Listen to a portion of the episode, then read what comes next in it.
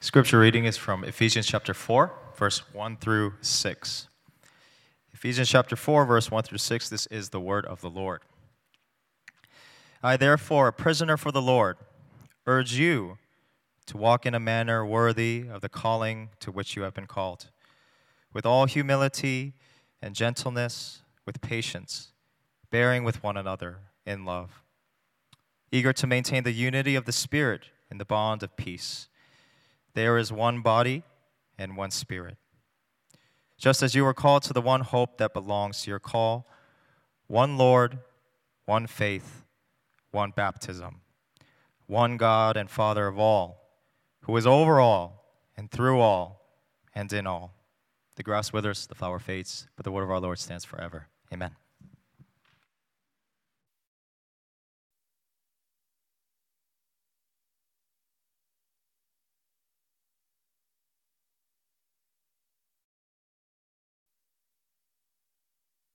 Good morning. Just want to make sure this mic is working.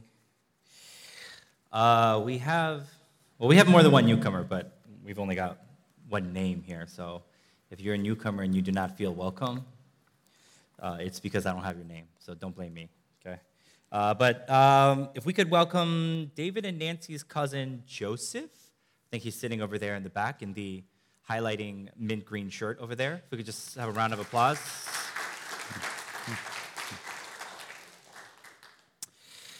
But good morning. Hopefully, it's a good morning for you. Uh, we find ourselves today in Ephesians chapter 4, verses 1 through 6. Uh, this is part one of a multi part series about how godliness grows in a Christian as they participate and live in the context of the local church. I want to begin my sermon in total honesty and confession. And I want to confess to you that at the beginning of the week, my goal was to get through chapter 4, verses 1 through 16. Um, I knew it was going to be ambitious because, like, verses 1 through 16 has a lot of sections, and they're all really dense, and they're all really important. But I, I just thought, like, maybe if I just kind of worked at it enough, like, maybe I could figure out how to sort of like tool these things together. And we would have to skip a lot of stuff, but maybe we wouldn't have to skip the most important stuff. So, you know, I started preparing the sermon. And the, and the more and more I prepared, the more I felt like the Lord was gently encouraging me to abandon this plan of mine and instead to break up verses 1 through 16 into smaller sections. Did I listen? No, I did not listen. And so instead, all week, I just kept working at it and kept working at it and kept working. As I worked at it, I realized something really important that this sermon is way too long, and nobody wants to hear a three hour sermon, and I definitely don't want to preach a three hour sermon. So, uh, you know, we called an audible, and that's how we end up here in verses one through six. Okay?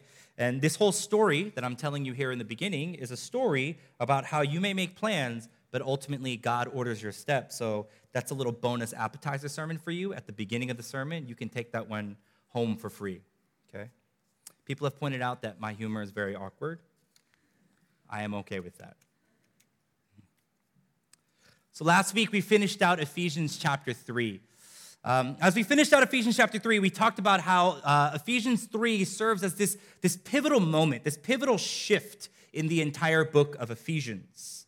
The first three chapters of the book of Ephesians, Paul begins to build the theological foundation upon which everything else is built. Because in chapters four through six, he begins to give a code of conduct. He begins to describe what the Christian life and what a Christian ethic is supposed to look like. He closes Ephesians chapter 3, which is what we did last week, by reminding the believers in Ephesus and exhorting them and telling them that he is praying for them so that they might be more deeply rooted and anchored in the knowledge of Christ's love for them.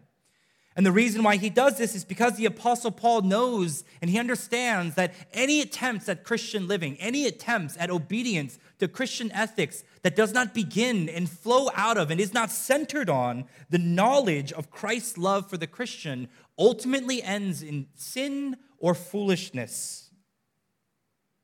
And this is something that's really common in his writing. This is a pattern that we see all throughout the Apostle Paul's writing. He does this thing where he anchors praxis, what you do and what you're supposed to do, in principle, into why you do them, the principle behind why you do them. And Ephesians chapter 4 is no exception to this pattern. He begins our passage today by saying, I urge you to walk in a manner worthy of the calling to which you have been called. The first question we have to ask ourselves is what is this calling that they've been called to that he's talking about? Well, it's everything he talks about in chapters 1 through 3. That they were dead in their trespasses and unable to save themselves. So God came down and he saved them. That they were raised by his power, not their own. That they were being perfected and they are being united and they are being formed into the temple in which the immortal God will dwell not by their own wisdom or their own power, but by his mercy and by his grace. This is the calling that the Apostle Paul is urging believers to walk in a manner worthy of. What does it mean to walk in a manner worthy of this calling? We could say it another way. We could say that to walk in a manner worthy of their calling means to live in such a way, to practice their Christian faith in such a way that it would accurately reflect the calling by which they have been called. He is telling them, live your life in such a way that it illustrates, responds, and reflects the truth that God supplied the means of your salvation through the death of his son, and by his spirit you are being perfected. Practice your Christian faith in such a way that it would reveal the truth that God found you when you were lost, loved you when you were unlovable, and He is in the process of bringing you home and restoring to you the perfection that you lost in Eden. And so there we have the pattern praxis and principle. Go live a holy Christian life. There's your praxis because you've been saved by God. There's your principle. But what does that kind of Christian living look like? And the practical in our everyday. In our passage today, the Apostle Paul gives us a picture not only of how we should live our lives, but he also tells us what aspect of our Christian calling our lives ought to reflect. So today, let's look at this picture by first examining and understanding what part of our calling our lives are supposed to reflect. And second, let's take a look at what and how we are called to live. So we're going to look at two things. One, the Christian calling, as in what is the calling that we have as Christians? And then two, our Christian call. What are we being called to do as Christians in order to reflect our Christian calling? I know the word call comes up a lot. So, what is our Christian calling? Well, in verse 1, we're told to walk in a manner worthy of the calling to which we've been called. We're told that we need to live in a way that accurately reflects, reveals, and responds to the truth of what God has done and is doing for us and who we are in Him. But before we get into that, I, I think it's important that we establish and understand what is the truth of God that we're trying to reflect. And I think it's important that we start there, which is the opposite of Paul's order I think a majority of us, we, we tend to spend more time and give more priority thinking about what it is that we're going to do rather than what we're doing is supposed to accomplish. We spend more time thinking about what we're going to do rather than thinking about what, whether that doing is going to help us accomplish what we want to accomplish. Let me give you an example, okay? I spend more time thinking about what I'm going to eat rather than thinking about the goal behind my eating. Say, I've got a wedding coming up, as in like my own wedding, right? And what that means is, uh, thank you. and what, what that means is, I have to lose weight, right? Because I need to buy a suit. And I don't want to get measured in this current fat suit of mine. I want to get measured in a slightly slimmed down, skinnier version of mine, right? So the goal behind my eating is to eat in such a way that I lose weight. But here's the problem. Just the other night, I ate three packs of Chapagetti and like a half pound of samgyeopsal at like 11 o'clock at night. I'm not exaggerating, right? Do you see the problem? Right? What I'm doing doesn't help me accomplish what it is I'm trying to accomplish. When I was younger and less sanctified, um, okay, it's still funny. All right. Even now, Uh, one of the things that I find really funny is watching people who don't play sports try to jump really high. Be, uh, it's like really common in little kids, okay? Because here's what they do people who don't play sports often, when they try to jump really high, what they do is they back up and then they run as fast as they can. And as they're running, right before they're supposed to jump, they're running, running, running, and they stop and then they jump. And it's so funny to me because I'm like, what are you doing? Are you crazy? You're wasting all this energy. That's so counterproductive. Why bother running and spending all that energy sprinting if you're just gonna stop at the last moment and kill all your momentum? You may as well start from completely stationary. You probably have better luck.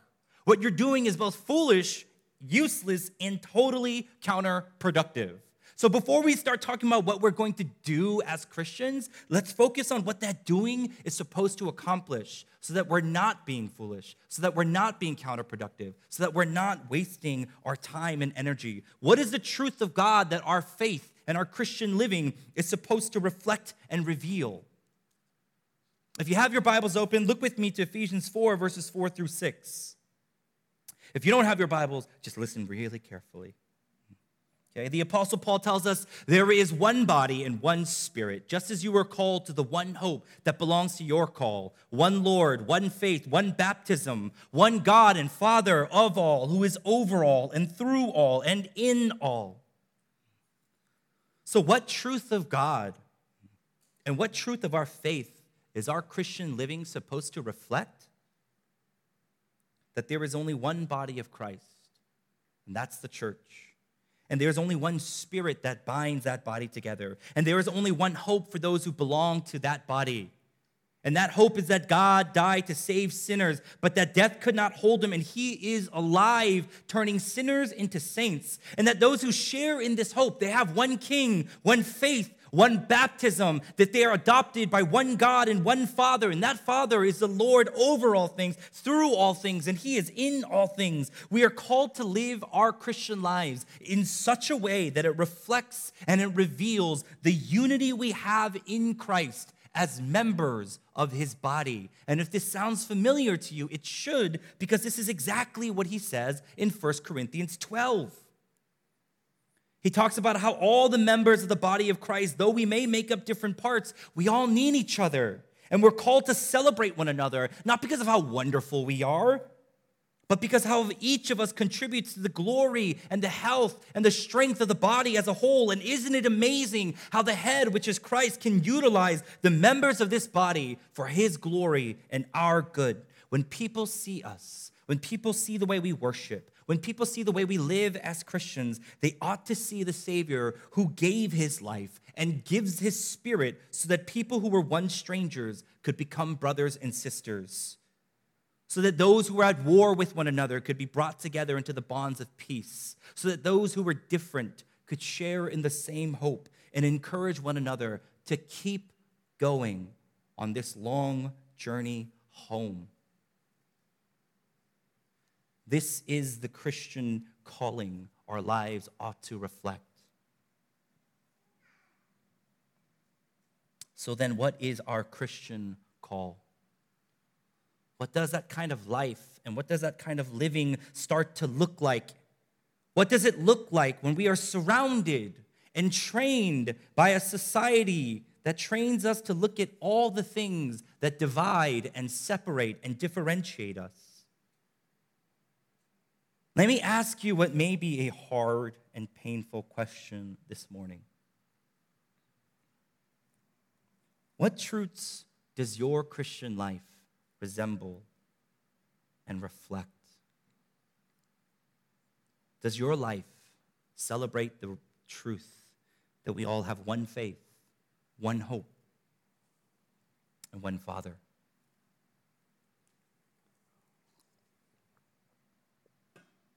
I think if we're honest,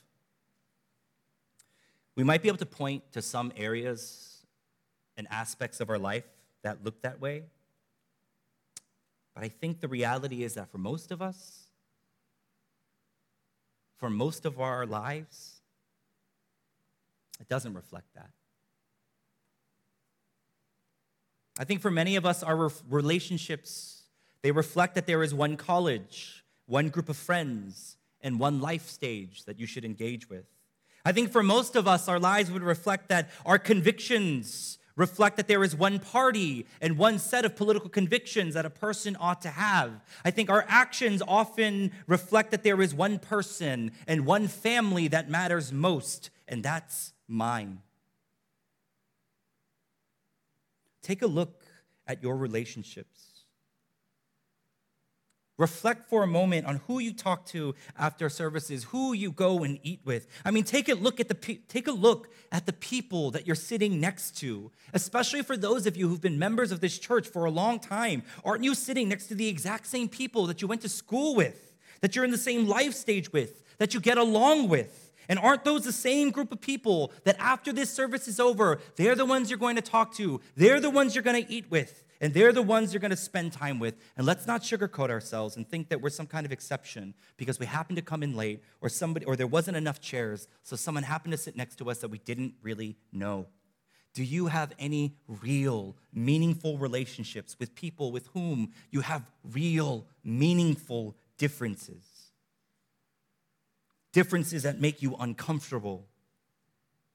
Differences that can be upsetting. Differences that can make things awkward. How many meaningful relationships do you have with people you didn't meet at servants ministry or you didn't meet at your college fellowship that you don't have the same friend group with?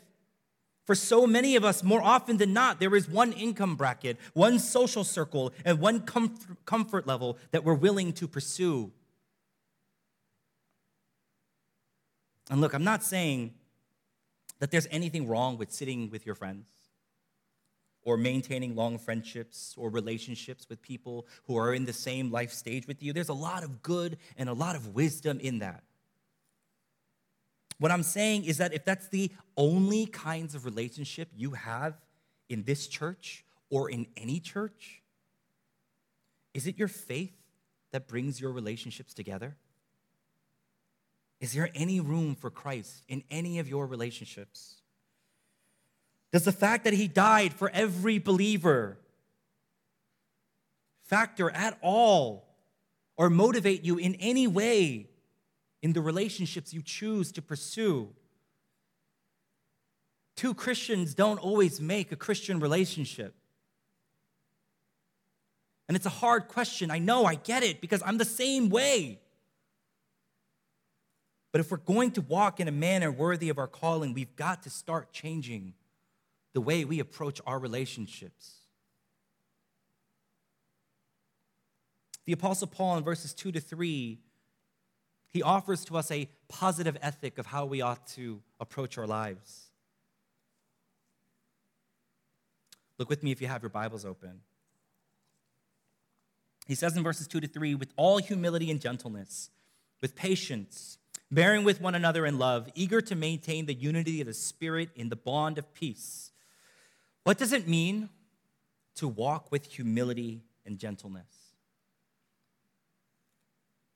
It means to live in such a way that we are giving deep and thoughtful consideration and deference to others. Walking with humility and gentleness means giving deep and thoughtful consideration and deference to others. It means that you're called to live in such a way that you are considering the needs and the hurts and the pain and the wisdom of others. Let me say this some of us are reckless with our words. And this is especially true on social media. And by reckless, what I mean is that we give no regard for how those words might reopen old wounds for people or create new offenses for other people. Let me jump ahead a little bit to next week. Because I think a lot of times when, when you hear something like that, the common response to that is people like to say, well, it's just the truth. I'm just saying the truth, and it's not my fault if people can't handle the truth. But look at what Paul says in verse 15. He calls us to speak truth in love. And honestly, for some of us, we're, we put so much effort into expressing truth and so little effort and care into whether or not that truth is being expressed in love. And the net result of all of that is greater division and separation from our brothers and sisters. Listen, I'm not saying you can't post about your personal thoughts, your feelings, or your political convictions. As Christians, we're called to bear a banner of truth and shine a light in dark places as we're supposed to. And honestly, for a lot of us, we probably have the exact opposite problem. We're too afraid to say anything at all. But if we are going to say something, the Word of God is challenging us and asking us are we expressing those truths with the humility and gentleness that is worthy of the calling to which we've been called? I don't think it's any secret that our pastoral staff holds a variety of positions on the political spectrum. Some of us are a little more on the left, some of us are a little bit more on the right, and one of us is the most correct. I'm just kidding. I know that this is that this diversity of political opinion on the staff is also reflected here in our congregation. If you don't like the political takes of one of our pastors, go talk to some of the others. I'm sure you'll probably find one of the pastors who's more in line with your thinking. And you see, what the Apostle Paul is calling us to do is to walk and live our faith despite our differences in a way that celebrates and reflects the unity we have in Christ.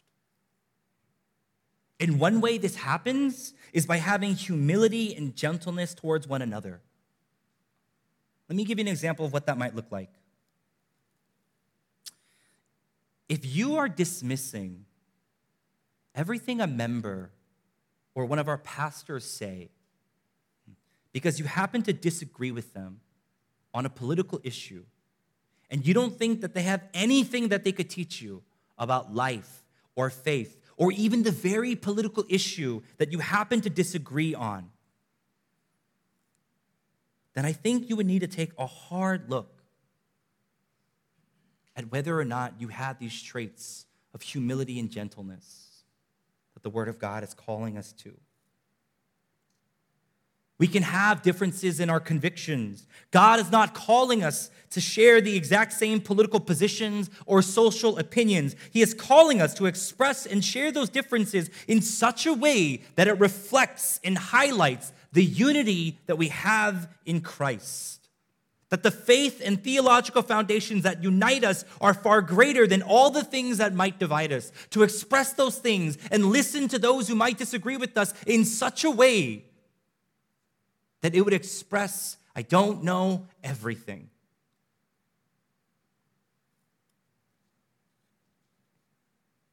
The Apostle Paul also says that we are to be patient and bear with one another in love. To be patient, to bear with another person in love means to recognize that a brother or sister in the, fl- in the faith may be deeply flawed. They may be deeply broken. But you're called to wait and hope for the ways that God is fixing them. You see, it's not just our external actions or our external relationships that need to change, it's the internal posture and the internal monologue that exists in our hearts that needs to fundamentally shift. Because let's be honest, there's people in this church that we don't like. There are people in the church universal that you don't like and that you try to avoid that we separate ourselves ourselves from them because we believe or we know for a fact that they are flawed and that they are broken. Maybe they're selfish, or maybe they're irresponsible. Maybe they're careless or arrogant. Maybe they're rude or inconsiderate. Maybe it's hard to put your finger on it, but there's just something about them that rubs you in just the wrong way. So you avoid them.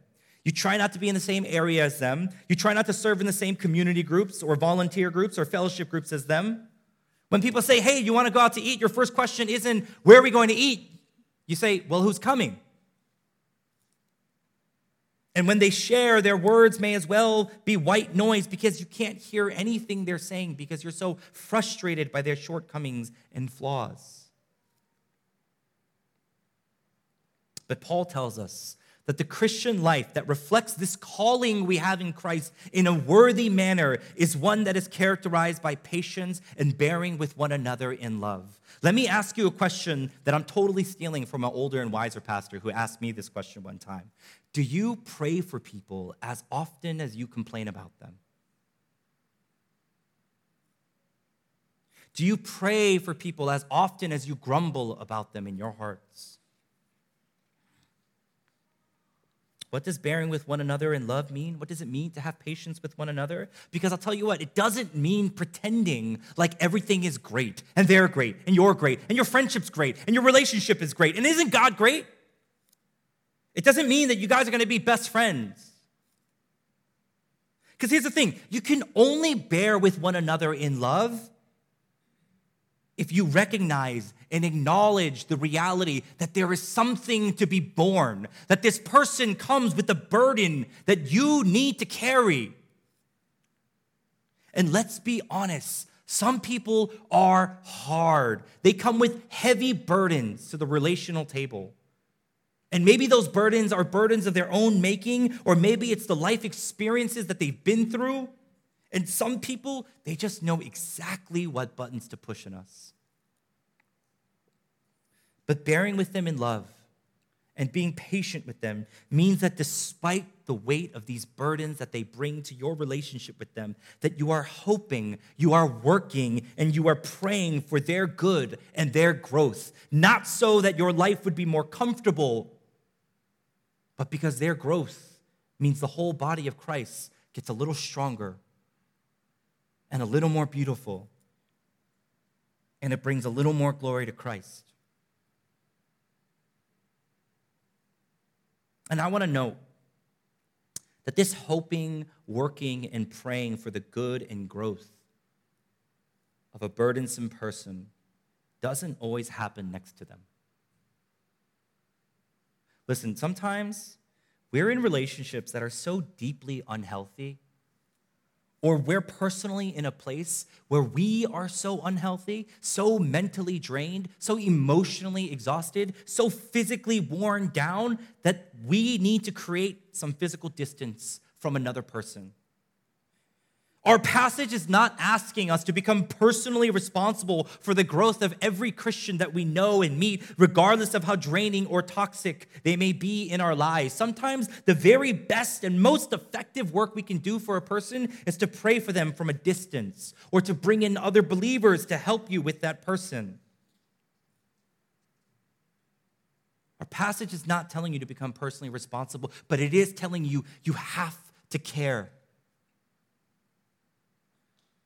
You have to want and will their good, even if you're not the one to bring it.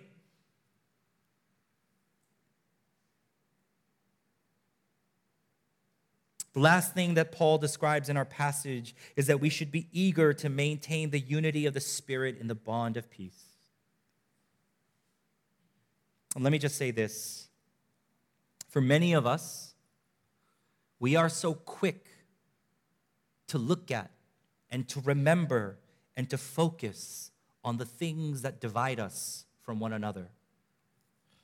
Maybe this person is not as spiritually mature as we are. Maybe they're not as spiritual as we are. Maybe they wouldn't trade their brick for three of our wheat, and so we couldn't get the longest road and we lost at Settlers. I don't know what your problem is with people. I just know you've probably got one. Or maybe they're the special type of person who prefers eating kava over pho and in which case you should cut them out of your life. I'm not kidding. I'm kidding. Our passage calls us to go against our instincts and to go against all the training and messaging of society. Not to be eager to seek out our differences, not to be eager to obsess and remember the things that divide us, but to be eager to seek out and maintain the things that unite us rather than focusing and obsessing about the things that divide us. It means every time you have a relationship with a Christian and you find this thing about them that's different, that pushes you away from them, the Word of God is calling you to hold on to and fight to and eagerly look for and explore and search for the things that you have in common with this person, that unite you with this person, that brings you closer to calling them brother or sister or father or mother.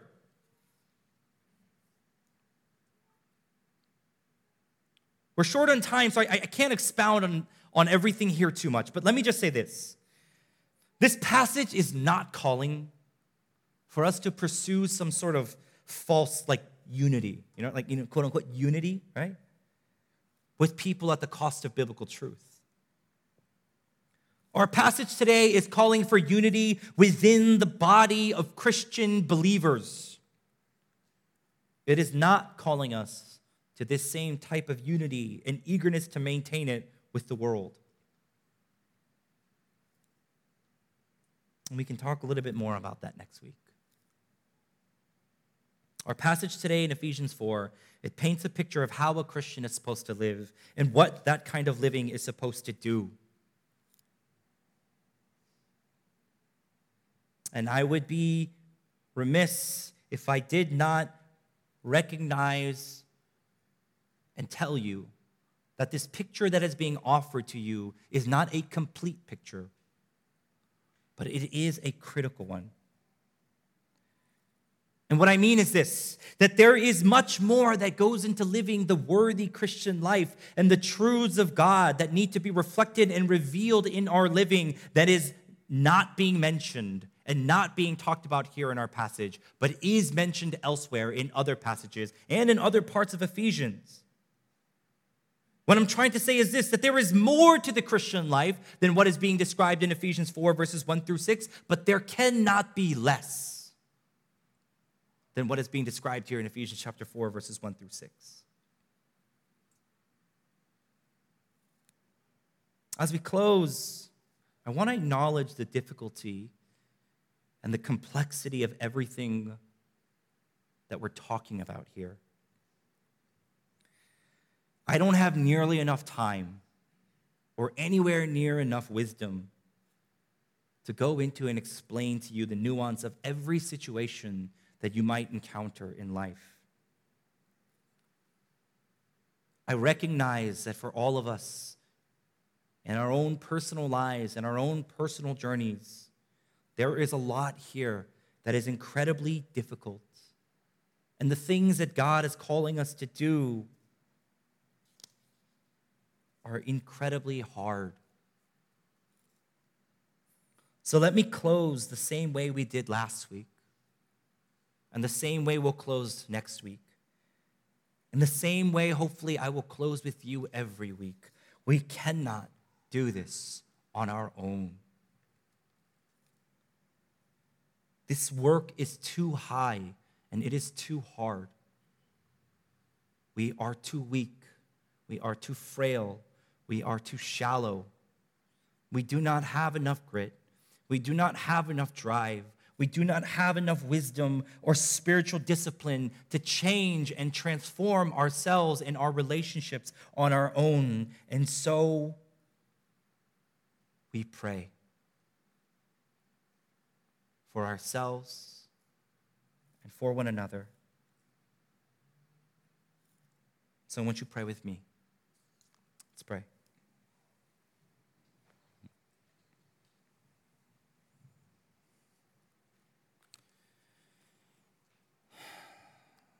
Gracious God, we confess that these things that you have commanded of us here in your word, they are too heavy and they are too hard for us to accomplish. We confess that we cannot change our hearts. We cannot tame our tongue. How then are we supposed to transform and renew our minds? So we confess to you, Lord, that this calling it feels too high for us. So teach us once again of how high and how deep and how wide is the love of God for his people. And let the knowledge of that love begin to sink deeper and deeper into our hearts. And as it sinks deeper, may it begin to change and transform everything about us. May it fill within us the power to change, the power to walk in a manner more worthy of this calling that you have called us to. We surrender. We confess that we cannot do this. But we are so thankful that we pray today not to a God who is unwilling or unable to help, but to our risen Savior Jesus, our King, our Lord, our Messiah, who is able to do far more than we could ever ask for or imagine. In Jesus' name we pray. Amen. Won't you rise?